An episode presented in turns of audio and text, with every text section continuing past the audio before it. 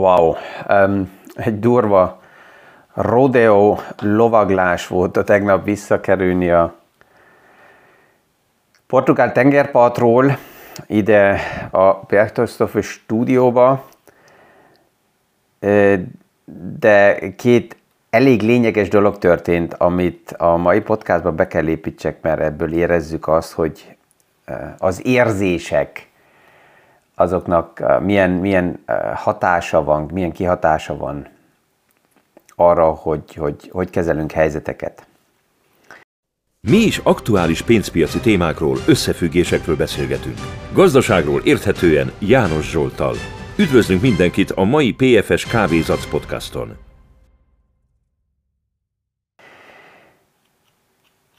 Ugye azt már előre láttuk és tudtuk, hogy a vihar az ja, elég érdekes lesz és erős lesz, az a repülésekbe egy kicsit bele fog szólni.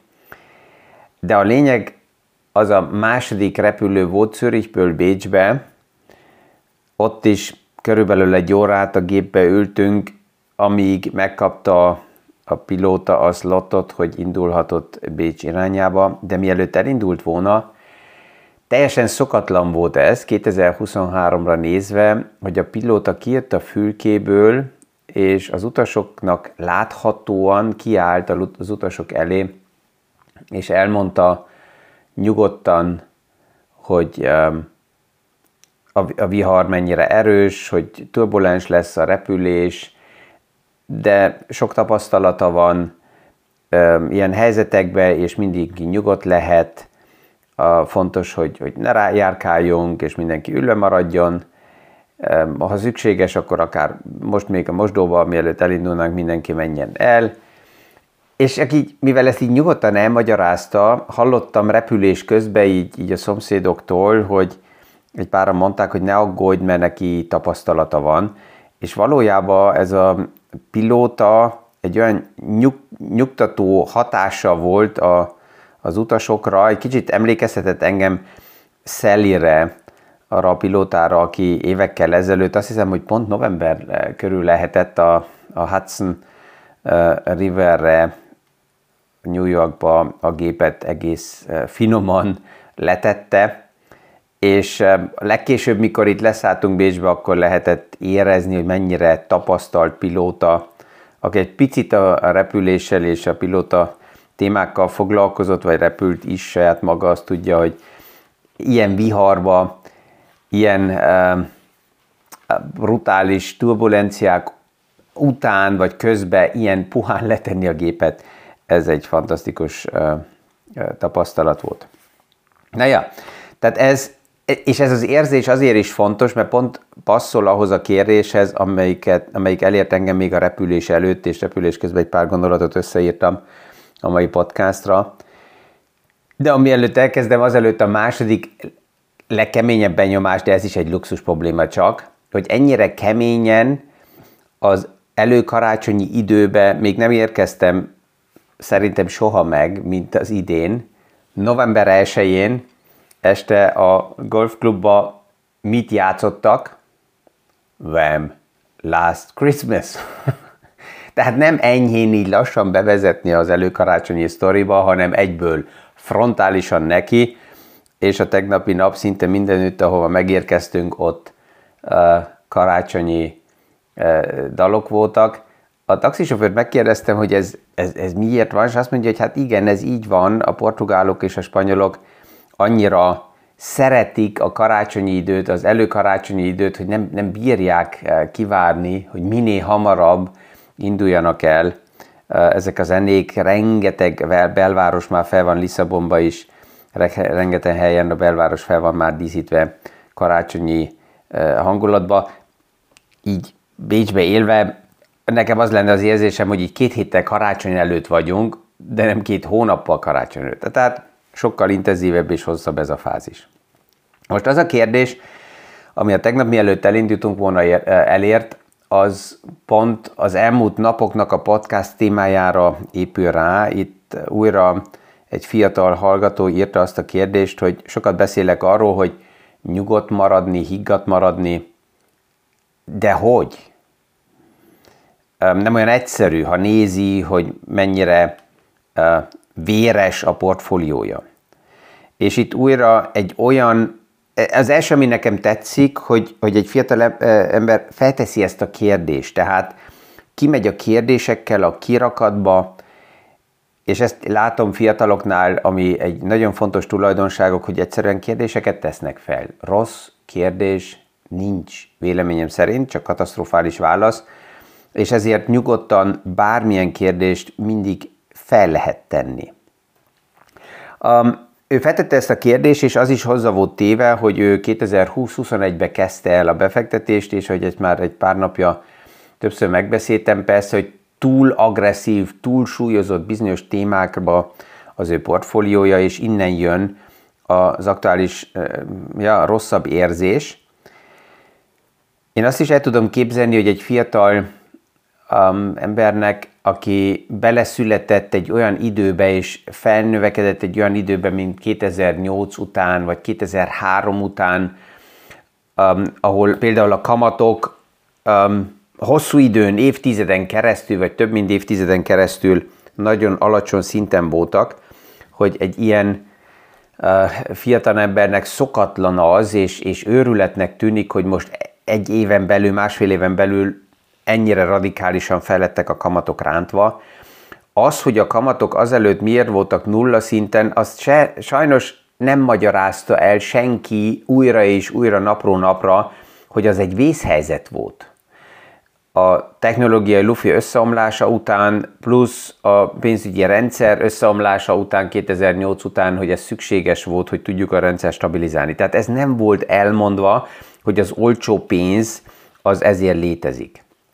A második, amiről beszéltünk, hogy a globalizációnak csak az előnyeit lehetett érezni abból a szempontból, hogy a gazdaság globálisan nagyon terjedett, ez főleg azt hajtotta, hogy olcsóbb és olcsóbb és olcsóbb helyekre menni a gyártópadokkal, ezen keresztül az árakat alacsonyan tartani, ezen keresztül az inflációt alacsonyan tartani, és megvolt az az érzés, hogy már csak a normális fizetés emelkedésekből lehet a vagyont felépíteni, és, és a jóléti szint az emelkedhet hogy ehhez képest, hogyha valaki nem csak a pénzbe gondolkozott, hanem befektetésekbe és dimenzióban még erősebben növekedett volna, ezt a legtöbben nem nézték meg. Mert a legtöbb embernek ez csak, hogy a normális bevételből fel tud építeni már egy tartalékot, ez elég volt. Vagy fogyasztani tud. A harmadik szori, amiben belenőtt a fiatal generáció, ugye ez Kína. A globalizációval együtt a kínai növekedés, ez oda vezetett, hogy az árak alacsonyan tudtak maradni, azt, hogy ez honnan jön, és mivel van finanszírozva, ezt sem mondta el minden, minden nap valaki a háttérből, hogy Kínának az adósága ellen a háttérben radikálisan növekedett, és szinte egy ponci játékra felépített ingatlan lufit épített fel Kína, és hogyha egyszerre így ez mind kipukkat, plusz hozzájön a, a, az Izrael Palesztina konfliktus aktuálisan, plusz az ukrán háború. Tehát ezeket, ha így megnézzük, akkor ezt elhiszem, hogy ez mind őrületnek tűnik, de akkor is a befektetéssel kapcsolatosan mégis annyira távolságra kell menjek, hogy ez csak egy érzés. Vegyük csak az elmúlt napokat. Két nap alatt az érzés változni tud.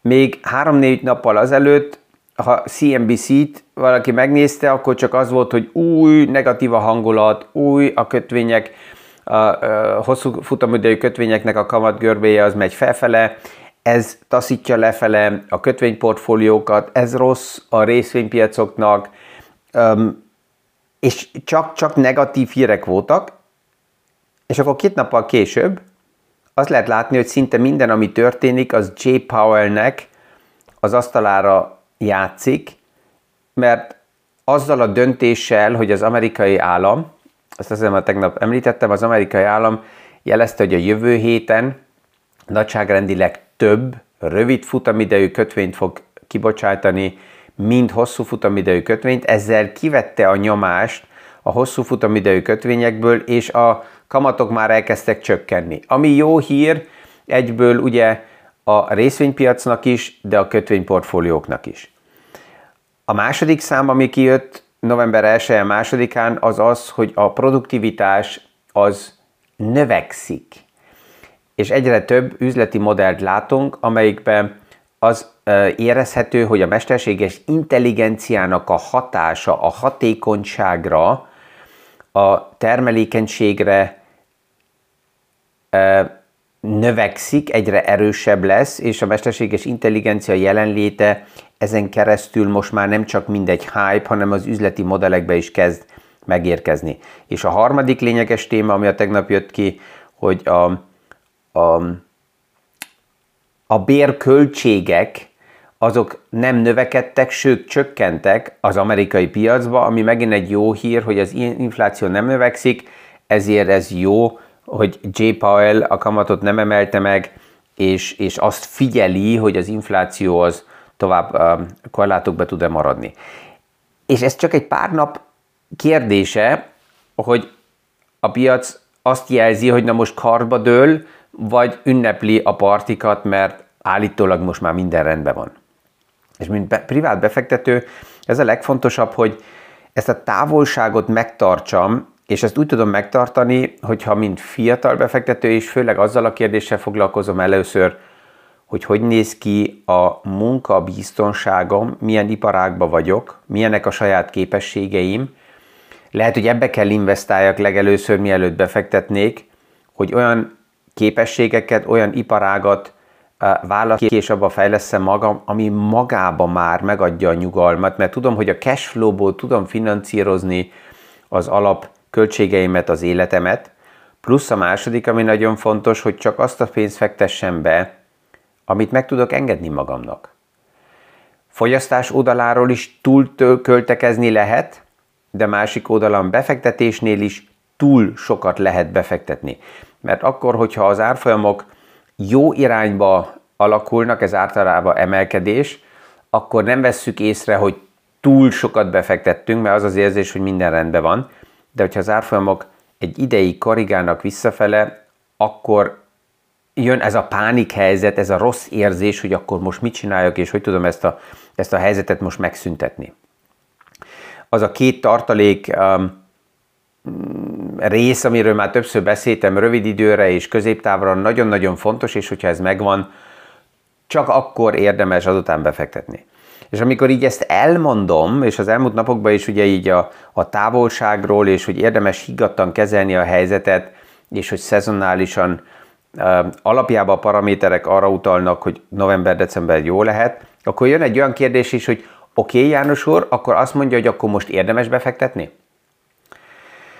És ez a második kérdés, amire azt kell mondjam, hogy ezt is távolabbról kell nézni, és az, hogy érdemese befektetni, ezt a kérdést is attól független kell kezelni, hogy most éppen milyenek az árfolyamok, milyenek a hírek, milyen a hangulat a piacba. Mert ha van olyan tőkerész, ami nem a rövid vagy középtávú tartalékom, és hosszabb távra félre akarom tenni, akkor az persze mindig érdemes befektetni, hova és hogy milyen arányba, ez megint azon múlik, hogy a portfólióm hogy van összeállítva, és hogyha egy bizonyos százalékban megállapítottam, hogy x, ipara, x százalék rész megy egy iparágba, akkor teljesen lényegtelen, hogy hol vannak az árfolyamok, és milyenek a hírek, és milyen a hangulat, akkor azt a pozíciót felépíteni mindig érdemes. De ugye ezt a kérdést is távolabbról kell nézzem, és aki csak azért fektetne be, mert János Zsolt reggel a podcastban azt mondta, hogy most érdemes, azt mondjam, hogy e, féket érdemes húzni, és lassabban megnézni, mert az egyedi helyzetet, anélkül, hogy valakivel face-to-face leüljek, és az ő helyzetét megbeszéljük, azt nem ismerem ezért nem is adok ilyen tippeket, ilyen kérdés is jön, hogy de miért nem tudja magát pozícionálni János és azt mondani, hogy igen vagy nem. Hát azért, mert úgy érzem, hogy ebbe a pozicionálásba egy túl veszélyes helyzet is benne van, és ez a, ez a felelősség, ez, ez itt van nálam, hogy megbeszélünk előnyöket, hárnányokat, lehetőségeket, verziókat, azt is, hogy mi és pro és kontra, az aktuális piaci helyzetbe, de az egyedi helyzet az mindig fel tud borítani minden piaci nagyon fantasztikus sztorit, ami állítólag tuti is lehetne, de az egyedi helyzetből nézve nem szabadna, vagy nem érdemes oda menni. Tehát, hogyha mint befektető azzal foglalkozom, hogy, hogy érdemes befektetni, mindig érdemes. Maximum azzal tudok játszani, hogy egy összeget egyszerre, azt főleg ha volatilis a piac, nem javaslom, hogy egyszerre betegyük. Ha az árfolyamok éppen alacsonyabbak, akkor annak az egyszeri összegnek, mondjuk 100%-nak, a, magasabb részét, tehát olyan körülbelül 70-80%-át lehet elhelyezni. Ha magasak az árfolyamok, akkor a tervezett összegnek csak 50%-át. És mi van a, a, a többi résszel?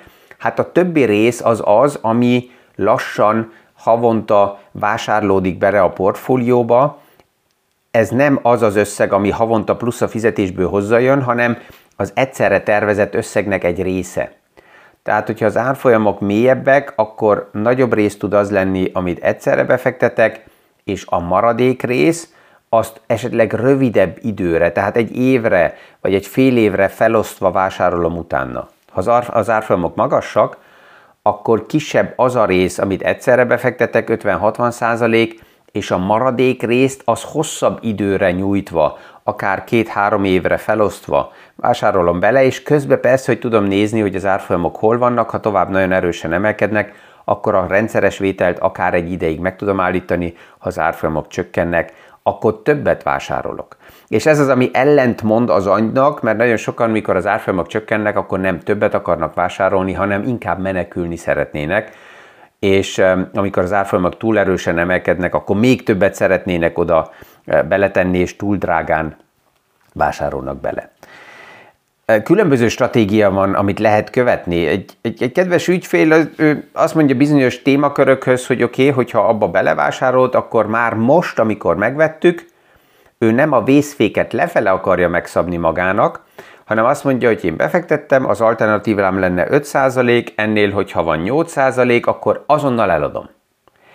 Hogy ez most jó vagy rossz, nem ez a kérdés. A döntő az, hogy neki van egy stratégiája. És, és, és ezt ő betartja. Kész. Veszek példaként Katie Woodot, ugye, mert ő, őt is, amikor az árfolyamok nagyon robbantak 2021-be, akkor ő volt a szupasztár, és az árfolyam, amikor abba az iparágba, amelyikbe ő befektet az alapjával összeomlottak, akkor, akkor ő volt a bú alapkezelő, de egy dolog Casey Woodnál megvan. Megvan a stratégiája, nagyon transzparens, és ő kimond egyet. Megvan szabva, hogy mi milyen témakörbe, hova fektetünk be. Akinek ez tetszik, az jön, megveszi a befektetési alapot, és tudja, hogy akkor mit fog tőlünk kapni.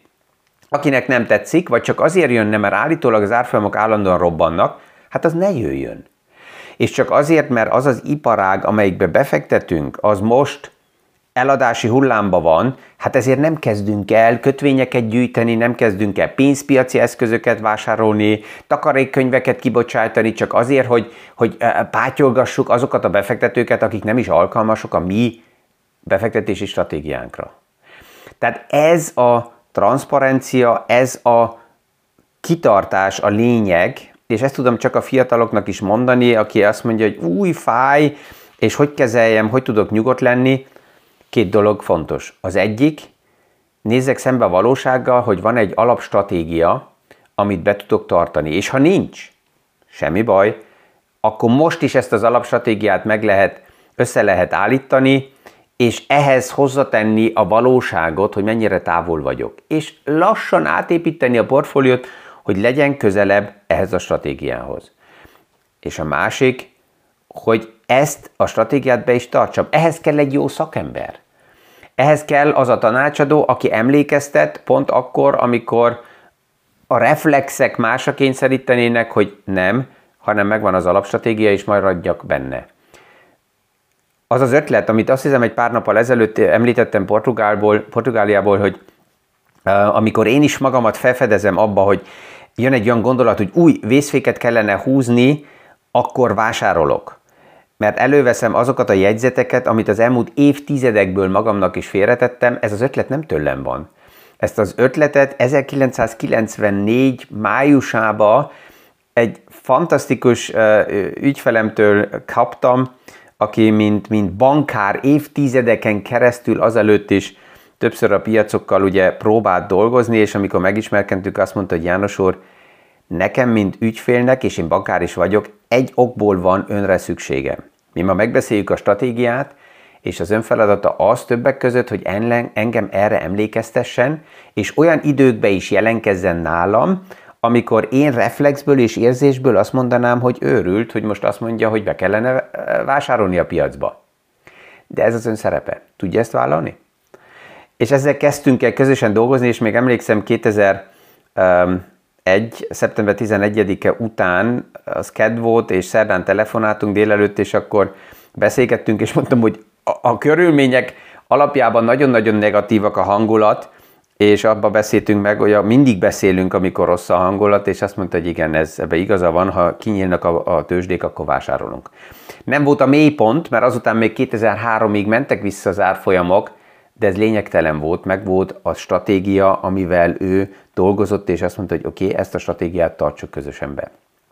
Tehát remélem, hogy ez a gondolatmenet segít egy picit annak a fiatal hallgatónak, vagy hallgatóknak is, akik ezt a kérdést így feltették a túl um, agresszíven összeállított egyoldalú portfólióhoz.